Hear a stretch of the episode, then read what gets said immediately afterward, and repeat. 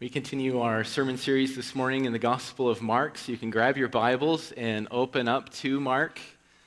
We're in Mark chapter 6 this morning, starting in verse 7, reading through verse 30. If you don't have a Bible with you this morning, I'd invite you to grab one from in front of you. And you can find Mark chapter 6 on page 841.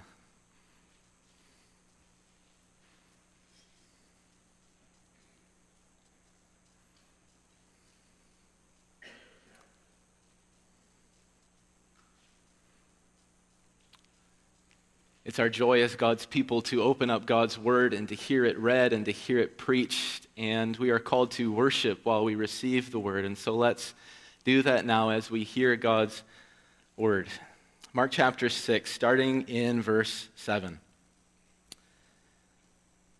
And he, Jesus, called the twelve and began to send them out two by two, and gave them authority over the unclean spirits he charged them to take nothing for their journey except a staff, no bread, no bag, no money in their belts, but to wear sandals and not to put on two tunics. And he said to them, Whenever you enter a house, stay there until you depart from there. And if any place will not receive you, and they will not listen to you, when you leave, shake off the dust that is on your feet as a testimony against them. So they went out and proclaimed that people should repent. And they cast out many demons and anointed with oil many who were sick and healed them. King Herod heard of it, for Jesus' name had become known. Some said, John the Baptist has been raised from the dead. That is why these miraculous powers are at work in him. But others said, He is Elijah. And others said, He is a prophet like one of the prophets of old. But when Herod heard of it, he said, John, whom I beheaded, has been raised. For it was Herod who had sent and seized John and bound him in prison for the sake of Herodias, his brother Philip's wife, because he had married her. For John had been saying to Herod, It is not lawful for you to have your brother's wife. And Herodias had a grudge against him and wanted to put him to death, but she could not. For Herod feared John, knowing that he was a righteous and a holy man, and he kept him safe. When he heard him, he was greatly perplexed, and yet he heard him gladly. But an opportunity came when Herod, on his birthday, gave a banquet for his nobles and military commanders and the leading men of Galilee. For when Herodias' daughter came in and danced, she pleased Herod and his guests. And the king said to the girl, Ask of me for whatever you wish, and, it will, and I will give it to you. And he vowed to her, Whatever you ask me, I will give you up to half of my kingdom. And she went out and said to her mother, For what should I ask? And she said, The head of John the Baptist. And she came in immediately with haste to the king and asked, saying, I want you to give me at once the head of John the Baptist on a platter. And the king was exceedingly sorry, but because of his oaths and his guests, he did not want to break his word to her. And immediately the king sent an executioner with orders to bring John's head. He went and beheaded him in the prison and brought his head on a platter and gave it to the girl. And the girl gave it to her mother. When his disciples heard of it, they came and took his body and laid it in a tomb. The apostles returned to Jesus and told him all that they had done and taught. Let's pray.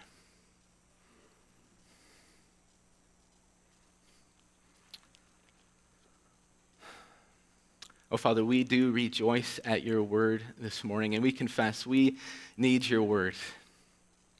We are a people, we grow conscious of ourselves, we look inward. We turn to ourselves and we examine ourselves, but we need to be called out. We need to have our vision fixed and reoriented, and that's what your word does.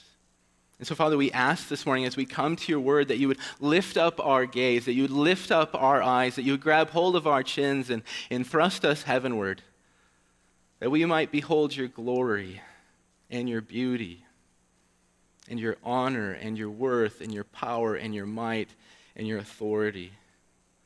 The psalmist says, the earth is the Lord's and the fullness thereof, the world and, and those who dwell therein, for he has founded it upon the seas and established it upon the rivers.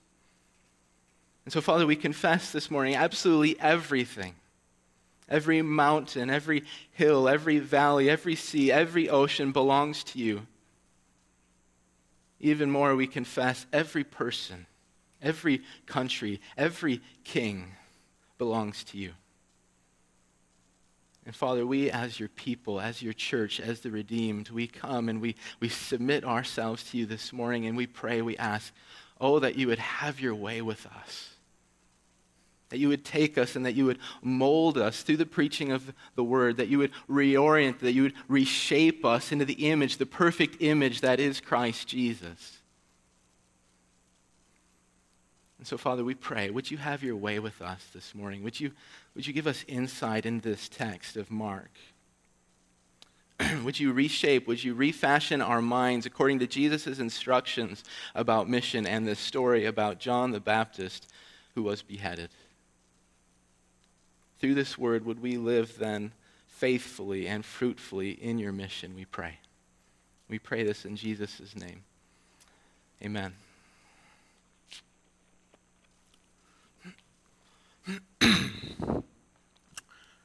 So, one of the most basic themes in the Christian life at a, a very base level is the theme of imitation. And the theme of imitation is beautifully illustrated in the Gospel of Mark. We have these scenes, especially in the early chapters of Mark's Gospel, that Jesus draws near to his disciples and he says this Follow me. And so, for these men that Jesus calls with these beautiful and powerful words, follow me, these disciples actually need to, to be with Jesus. And as we study the Gospel of Mark, this, this following Jesus carries a literal and geographical element. Jesus and these 12 men are actually rubbing elbows constantly. Jesus and these men travel together, they eat together, they sleep together as they go about in all of these villages and towns spreading the good word of the gospel. Literally, when Jesus enters into Capernaum, who's with Jesus as he goes into the synagogue? Well, there are his disciples. When Jesus gets into the boat and they're going across the sea, who else is in the boat with Jesus? Well, his disciples. When Jesus returns to his hometown, into, into Nazareth, where he is rejected and shunned, who is with him? Well, his disciples. But when Jesus calls out, when he says, Follow me, Jesus is not simply giving a roadmap into the hands of his disciples. And while these men follow Jesus from here to there, this, this imitation we're talking about, this discipleship, is not an ancient version of the amazing race, making your way around ancient Israel. Rather, there's something more to this call of Jesus. And when Jesus desires that these men leave their, their homes and their families, their vocations, their jobs, so that they might be with him, Jesus does not conceive of discipleship as a, as a social hangout, a time of getting coffee and chatting together at the nearest coffee shop. Rather, there's something more to this desire of Jesus. There's something more to this discipleship thing, this imitation thing. And so we can say this the call of Jesus, the call of imitation, the call of discipleship, when Jesus says, Follow me, can be summed up like this is to have the life and mind of Jesus imprinted upon the disciple. Or we could say it like this it is to be placed into the mold that is Christ Jesus and to be reshaped and to be reconfigured into his glorious and perfect image. And so when Jesus says, Follow me, at a very basic level, these 12 men that we meet in the Gospel of Mark are called to learn Jesus. As these men walk and talk and eat and sleep with Jesus, they're actually learning their Savior. Through this following of Jesus from Capernaum to Nazareth and everywhere in between, these men are actually learning the mind and the will of Christ. It's being imprinted upon them, and they're being refashioned into the image of Christ Jesus. And as these men learn Christ, they're learning to speak. They're learning to love. They're learning to forgive. They're learning to hope and pray, all anew in the glorious kingdom of God. But Jesus' call, when he says, Follow me to these men, does not stop with the issue of ethics, how we act. But this call that Jesus gives is determinative for the whole life. When Jesus called these men saying, Follow me, he desired to reshape and reconfigure their whole lives, the narrative substructures of their lives. meaning that Jesus desired to reshape and reconfigure their dreams and their ambitions and their, their future plans. And we see this happening throughout the Gospel of Mark. If we fast forward a bit to Mark chapter 8, verse 31, Mark records this. And Jesus began to teach them. So Jesus is teaching, and the disciples have need to learn something. And what must they learn of Jesus? Well, it's this that the Son of Man must suffer many things and be rejected by the elders and the chief priests and the scribes and be killed, and after three days rise again. And what Mark is saying, what Jesus is saying, these men must learn a new story and then learn to live by this new story. Jesus calls these men to learn him in his suffering. Jesus calls these 12 men to learn him in his rejection. Jesus calls these men to learn him in his crucifixion and ultimately then in his resurrection. His life is to become their lives, his story is to become their stories, his cross is to become even their crosses. And Mark teaches us as we carefully look into his story and read these words that at the heart of the Christian faith, there is this basic element of imitation. When we take up the call of the Savior, when He draws near to our own souls and He speaks powerfully to us and He, and he beckons us, saying, Follow me. We are taking up the great work of spending the rest of our lives learning Jesus and then slowly and often painfully being reconfigured and reshaped into his glorious and perfect image. And so, as we encounter the Gospel of Mark this morning, this is a story that meets our needs. For we are a people who desperately need to learn Christ. We're a people who need to learn Christ when we're at home with our family and our, our children. We're people who need to learn Christ when we're at work all week with our, our, our workmates. We're people who need to learn Christ when we're, we're playing with our friends. We, need, we are people who need to learn Christ when we're at school with all of our classmates. And so Mark places before us chapter 6, verses 7 through 30, so that we might learn Jesus in a way that applies to all of the spheres of life. A way to learn Jesus that exerts its force in the home, when we're at school, when we're at play, when we're in our neighborhoods. And Mark, in this text, desires that we would learn the mission of Christ that is, that we would, we would learn to take part in spreading the world altering, sin forgiving, Jesus exalting good news of the kingdom. And so, this is what we want to learn this morning. We want to learn the mission of Christ. And so, if we want to learn the mission of Christ, Mark lays out three points for us in this text. We need to learn Jesus in three significant ways. The first way we need to learn Jesus is that we need to learn Jesus' authority. Secondly, we need to learn Jesus' methods. And lastly, we need to learn Jesus' cross. So before we jump into this three point outline, I want to give a brief justification for why we can and why we should read verses 7 through 30 together, why we should grab this chunk and work it together. As we look at this text before us, we have an unusual arrangement of Scripture. On the one hand, we can see how this text contributes to the sermon idea, the mission of Jesus, learning Christ's mission. In verses 7 through 13, Jesus takes his disciples aside. After he takes his disciples aside, he, he instructs his disciples in mission. And after he instructs his disciples, he sends his disciples out into mission. In verse 30, the end of our text also makes sense in this light. When we skim to the very last verse in our text, the disciples come back to Jesus, and what do they do? Well, they tell Jesus what happened while they were on mission, what they spoke, what they did. But on the other hand, sandwiched in the middle of this instruction and story about mission is a story about John the Baptist. And this is strange for a few different reasons. First of all, we haven't heard about John the Baptist since Mark chapter 1.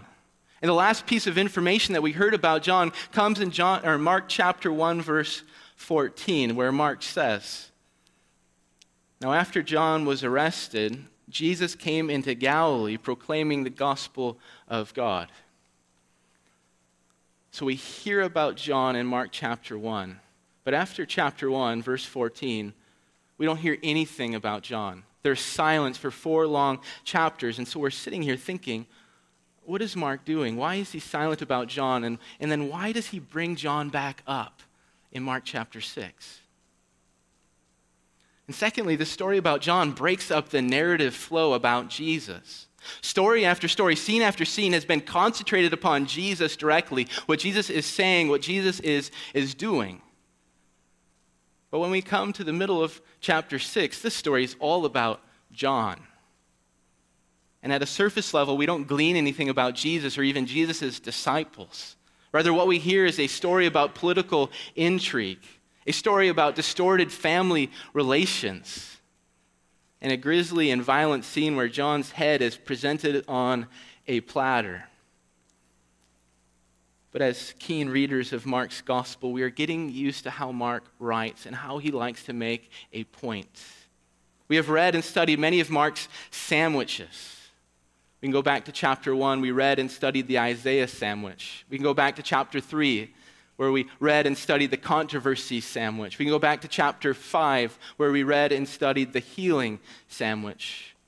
When Mark makes a sandwich, and we have a sandwich in our text, even when it seems that the ingredients of the sandwich have nothing to do with each other, Mark wants us as his readers to consume this sandwich as a whole.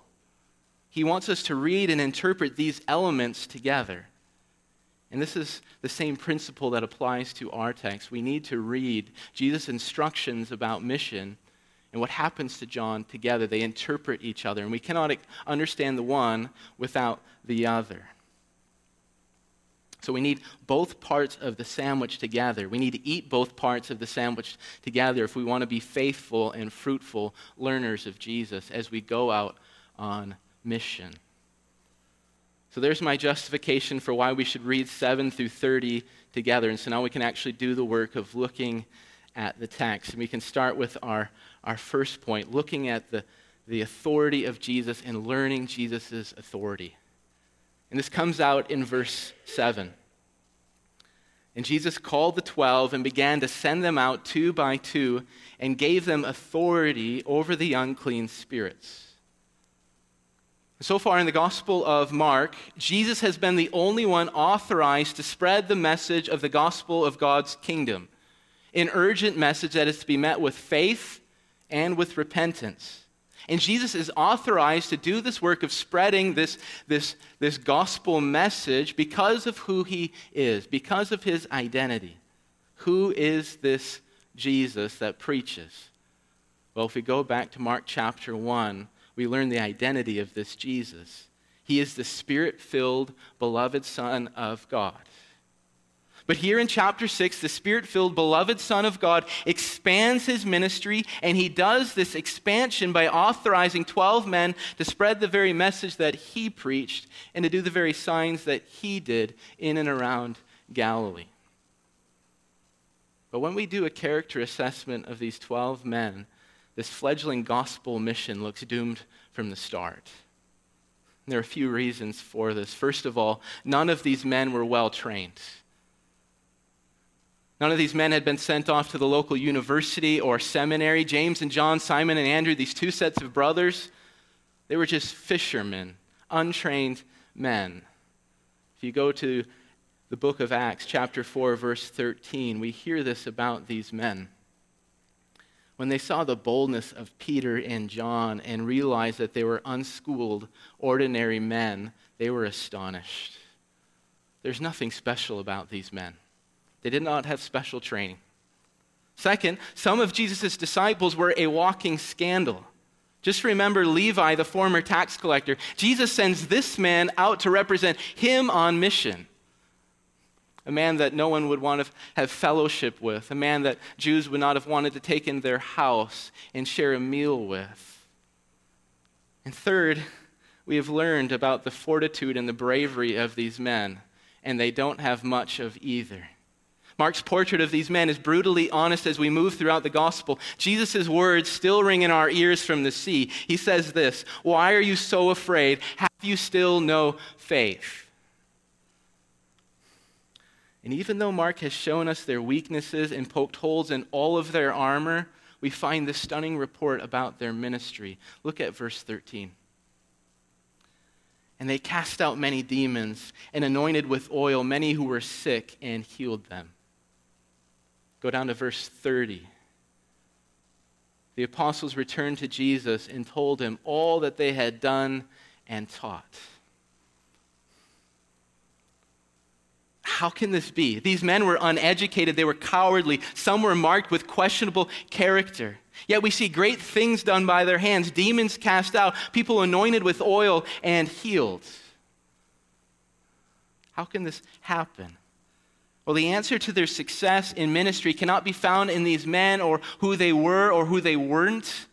Rather, the answer lies in the one who sent them on mission. The answer lies in Jesus. The answer is in verse 7 he gave them authority. What made the disciples' mission valid and fruitful was the authority of the Son of God. In fact, the authority and personality of Jesus dominates the whole gospel. These men were, were gathered from all their different circumstances, from their families, from their homes, from their vocations, by the authoritative word of Jesus when he drew near to them. And he commandeered their lives with these words Follow me. And these men stayed with Jesus. They stuck with Jesus. Why?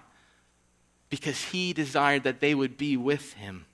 And these men went out on mission because Jesus sent them. And these men bore fruit on mission. Why? Because he gave them authority. And so when we see the fruit of these men, and we see all the holes in their armor, we can trace the goodness of their ministry back to Jesus himself. And if we do an honest character assessment of ourselves this morning, we will find many similarities with the 12. If we poke around long enough in our own armor, if we look at ourselves, we will soon expose all of our own holes. We're not that much different from the disciples. And Paul's words from 1 Corinthians chapter 1 verse 26 still ring true today. He says, "Not many of you were wise according to worldly standards. Not many were powerful." Not many were of noble birth. But we have this rock solid encouragement.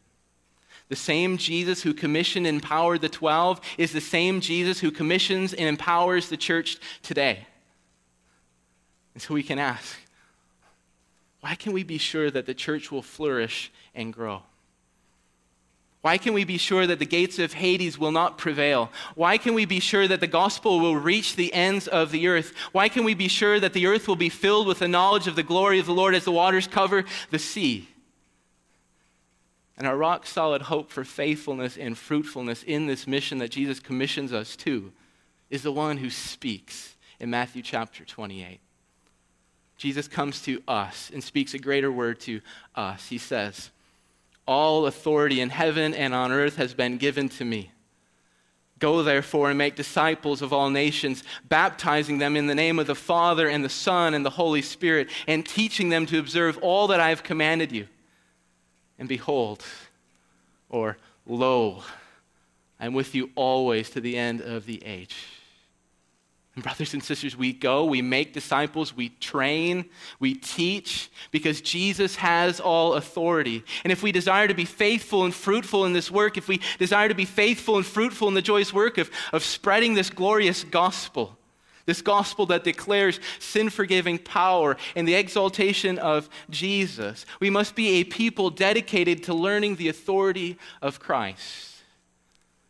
And our joyous task as the people of God is to probe the depths. To be a people who probe the depths of Jesus' great words all authority in heaven and on earth has been given to me. We must be a people who investigate what it means all and authority in heaven and on earth. Brothers and sisters, we can have joy and confidence this morning not because of who we are in ourselves, not because of our birth, not because of our wisdom or our skill, but because of Christ Jesus. The success of our mission, the success of all of our personal ministries lies in the authority of the sender. And though there are so many holes in our own armor, and though we stumble and fall all the time, and though our faith waxes like the disciples and wanes like the disciples, we stand and minister in the authority of the Spirit filled, beloved Son of God. And Mark draws near to us as he's unveiling the story to us. And he says, Behold Jesus, the one who has authority over heaven and earth, the one who owns all things. He calls us, Lift up your eyes and behold this Jesus. And when you see this Jesus, and you probe the depths of this Jesus' authority, you then can have a fruitful and faithful ministry. But Jesus does not send off the 12 into Israel carte blanche, as if these men could do anything they wanted to. As we keep working through the text, the sobering reality is that with Jesus' authority resting upon these men, they were in a very real way representing Jesus himself to the nation. Therefore, these men, these 12 men, needed to speak and act and minister in a way that reflected and conformed to the one who sent them on mission. Or, in other words, we could say this these men had need to learn Jesus' ministry methods so that they could share in the, the joyous work of spreading the world altering, sin forgiving, Jesus exalting good news of the kingdom. They need to learn Jesus' methodology for ministry. And Jesus unveils his methodology for ministry in verses 7 through 13, and he gives the 12 very specific instructions from who they are to travel with they're to go about two by two, to what they should bring with.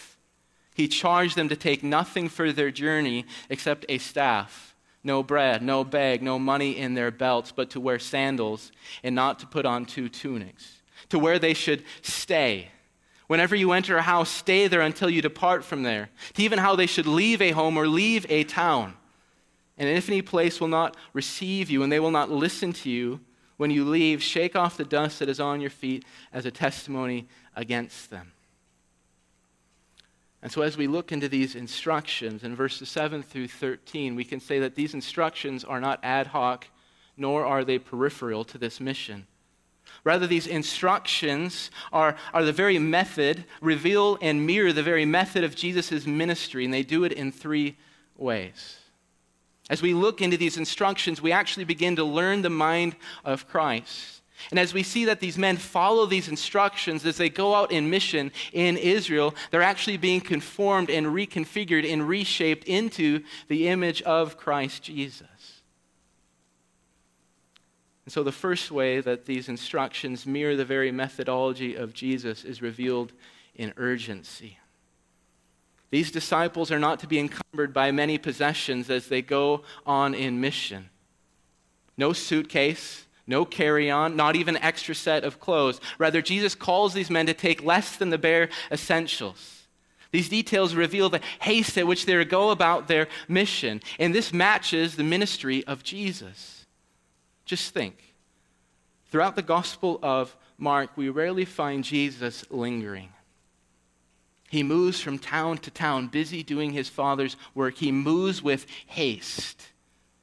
And we're reminded of Jesus' words earlier in the Gospel of Mark. Jesus says to his disciples who wanted him to stay in a certain town, Let us go on to the next towns that I may preach there also, for this is why I came out. And Mark is teaching the world altering, sin forgiving, Jesus exalting message of the gospel must be spread with haste. The second way these commands mirror the ministry of Jesus is the issue of dependency. The very supplies that the disciples are allowed to take on this mission cannot in any way support their lives. They do not have adequate food, nor do they have the money to purchase food for themselves. They don't have another set of, of clothes to clothe themselves, nor do they have the luxury of any predetermined shelter. Jesus doesn't give them a hotel itinerary where he's booked rooms for them as they travel about the land of Israel. Rather, they go on mission radically dependent. And again, this mirrors the very ministry of Jesus. How did Jesus appear in this world? Well, he came humbly. He even came in poverty. He did not have great possessions or riches. And Jesus speaks of his own ministry. He says, Foxes have dens and birds of the air have nests, but the Son of Man has no place to lay his head. And the third way these instructions mirror the methods of Jesus is the issue of finality. These men were authorized by Jesus. As they go two by two throughout the land, they're actually executing the ministry of Jesus as if Jesus were himself there. So to neglect or to refuse the ministry of the twelve was to reject and refuse the ministry of Jesus. And to reject and refuse the ministry of Jesus is to reject and refuse the kingdom of God itself. And we can flip this around. The 12 are actually ministering on behalf of Jesus. And so to believe and receive the message of the 12 is to believe and receive Jesus himself. And to believe and receive Jesus himself, well, is to receive the kingdom of God.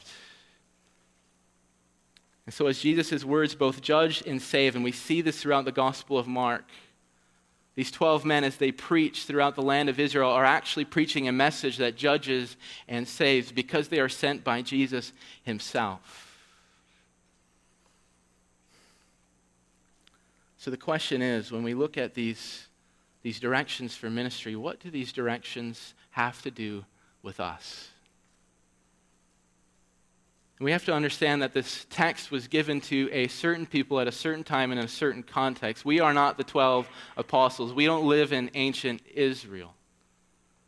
And so while Jesus' specific instructions for Mark 6 are not binding for us, Jesus doesn't meddle with our sandals or our tunics, nor does he mind that we provide for our families.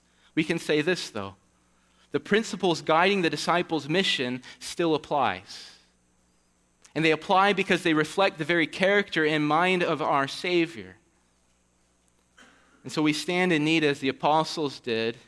We need to learn the methods of ministry from Christ Jesus himself. And so we can take these three aspects of ministry and push them into our own souls. If we are to learn Christ Jesus, we must also learn his urgency. We are to live like the 12, to live with simplicity. We are to live like Jesus, to live with simplicity, so that we might move with haste and speed. Our lives are not to be given up to the maintenance of riches or homes or yards. We are to be a people led on by the Apostle Paul's words. I make it my ambition to preach the gospel, not where Christ has already been named. Our lives are to be given up in haste to spreading this great message of the glorious gospel. And if we are to learn Christ, we must learn his dependency. As we go on mission, as Jesus sends us out, we are not to be, a people who fret about the money in our belts or the lack thereof. We're not to be a people worried about where we're going to stay or sleep or eat. But we go on mission driven by the great promise, and this is the promise we rely on day in and day out. God will supply all your needs according to his glorious riches in Christ Jesus. Or Jesus' precious words from the Sermon on the Mount do not be anxious. And if we are to learn Christ, we must learn his finality. Just as Jesus spoke a saving and judging word, just as the 12 spoke a saving and judging word as they administered the gospel among Israel, so too we speak a saving and judging word. The word of the gospel that we proclaim in our homes to our, our children. The word of the gospel that we proclaim at work to our, our workmates. The word of the gospel that we proclaim to our, our neighbors, yet has the power to save and also to judge. So, if we learn Jesus, we will learn the finality of the gospel and the great power in the message that we speak. And the Apostle Paul's words from the book of Romans guide us. If you declare with your mouth Jesus is Lord and believe in your heart that God raised him from the dead, you will be saved.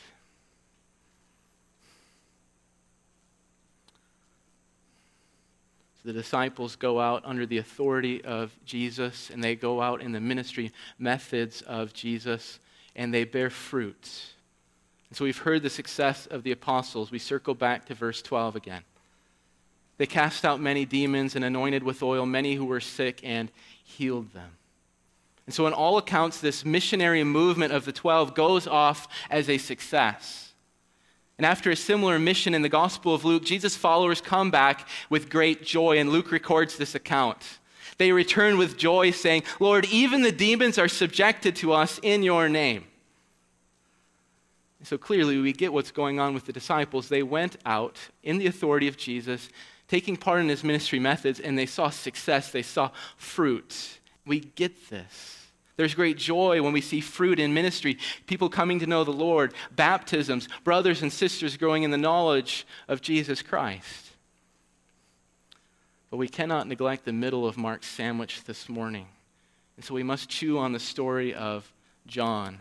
And as soon as we hear the good report of the disciples' ministry after they went out into all of Israel, Mark rudely interrupts this victory chant with the sobering and grisly story of John the Baptizer. Look at verses 27 and 28.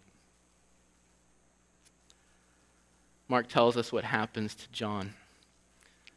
And immediately the king sent an executioner with orders to bring John's head. He went and beheaded him in the prison and brought his head on a platter and gave it to the girl, and the girl gave it to her mother. So, what is Mark doing here? Mark has done this for good reason. He's like a wise and skilled card player. Mark has reserved the story of John for this appropriate time. And now, after hearing the victory of the 12, their, their, fruit, their success, Mark lays this card before us. And he does so that we might understand what lays in store for those who go on mission to spread the life altering, sin forgiving, Jesus exalting good news of the kingdom. Our vision of success must be tempered with the reality of suffering. In fact, Mark places this story before us to reorient our vision of success itself. He's teaching a successful ministry, a fruitful ministry, is in reality a ministry full of suffering. And so when we look at John's life, we can say, in all ways, John was a faithful minister of the kingdom he faithfully exemplified the ministry methods of the Lord Jesus Christ. He preached with great urgency and fervency and even bravery. John didn't encumber his life with extra possessions. He traveled about in, in a garment of camel's hair with only a leather belt around his waist. John lived a life radically dependent, finding his food from the land, eating what? Locusts and honey. And John preached a message filled with finality and authority. He got it. He understand what he was doing. He preaches. Every tree, therefore, that does not bear good fruit is cut down and thrown into the fire. And John's life was marked with holiness and righteousness. But what did John receive for his faithful ministry? What was the outcome of his diligence? What was the outcome of, of his urgency and his fervory, his, his fervency, his bravery, his poverty, all of his sacrifices? Notice what John doesn't receive. He didn't receive comfort and security. Rather, he preached the message bravely, and he ended up in prison. His preaching didn't garner him a lucrative book contract. Rather, he earned the hatred and the animosity of rulers. He spoke the, the right word to the wrong person. On account of his faithfulness, he did not receive a long life. Rather, his head is delivered up on a platter at a drunken party. And the truth is that the history of redemption is scattered with dead and mangled bodies of God's people. And John is not an outlier in this great story that the scriptures tell. What can we expect if we share in Jesus' mission of heralding the world altering, sin forgiving, Jesus exalting good news of the kingdom? We should expect the very treatment that John received. And we can move from John's story to, to Jesus' story. Jesus lived a life of faithfulness. Jesus taught and preached with integrity. He moved with urgency about Israel. He acted in dependency upon his Father at all points. But what does Jesus receive in the end? Oh, we're led to a Roman cross where he dies. And this is where the Gospel of Mark presses in upon our souls. We must learn Christ. Even more, we must learn Christ crucified. When Christ calls us and sends us on mission, he calls us to die. If anyone would come after me, let him deny himself and take up his cross and follow me. And when we think about serving the Lord in faithfulness, when we think about going on this mission in fruitfulness, we should think of a cross. Our expectations of serving the Lord must be conformed to this story of John, even more importantly, to the story of Jesus. Our visions of success, our dreams of prosperity must be conformed to the crucified Christ, the one who says, If anyone would come after me, let him deny himself and take up his cross and follow me. But we cannot be mistaken about Jesus' call this morning to die. This is not a call of defeat. It is not a call of gloom or doom. Rather, the cross is God's chosen instrument of victory. We just look at the life of Jesus. Jesus suffered and he died. And in his death, he gained a victory over sin and death and hell. And the same reality stands before us as we take up the call of Jesus to take up our crosses and follow after him. As we take up this mission to spread this great message of the forgiveness of sins, of the exaltation of Jesus Christ, we too, in our suffering and even in our death, will find victory. For this is how the message of the gospel is to be preached and lived and spread. This is the mark of faithfulness and fruitfulness, the mark of the cross. And so the Lord Jesus Christ, in His grace and His mercy, draws near to us once again this morning. And as He spoke, to James and John and the other disciples, Follow me, he yet again draws near to us this morning and he says, Follow me. When Jesus says this to us, he desires that our, our lives would be conformed to his, that we would learn to love like him, that we would learn to speak like him, that we learn to pray like him, that we'd learn to hope like him that his mind and his will would be imprinted upon our souls, that we'd be placed into the mold that is Christ Jesus and then reshaped and reconfigured into his glorious and perfect image. And so let's, as Jesus' people, Jesus' blood bought people, devote ourselves afresh to learning this Jesus we meet in the Gospel of Mark. Let us devote ourselves to learning Jesus' authority what does it mean for Jesus to say, All authority in heaven and on earth has been given to me? Let us devote ourselves to Jesus' methods. Let us move as Jesus' people with haste and urgency, independence. And let us learn above all the cross of Christ. Let us take up Jesus' great call. May we be marked by Jesus' cross. Let's pray.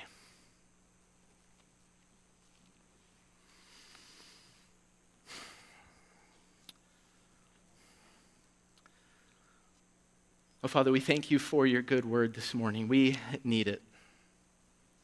And we pray that your word would do its glorious work in our lives. We pray that you would reshape and yeah, that now you would reconfigure us. That you would reshape us into that mold of Christ Jesus. That day by day, week by week, as your word does its work in our lives, in our hearts, we would look more like your Son. Oh, Father, would you give us faithfulness and would you give us fruitfulness as we go out on mission now? We pray in your Son's name. Amen.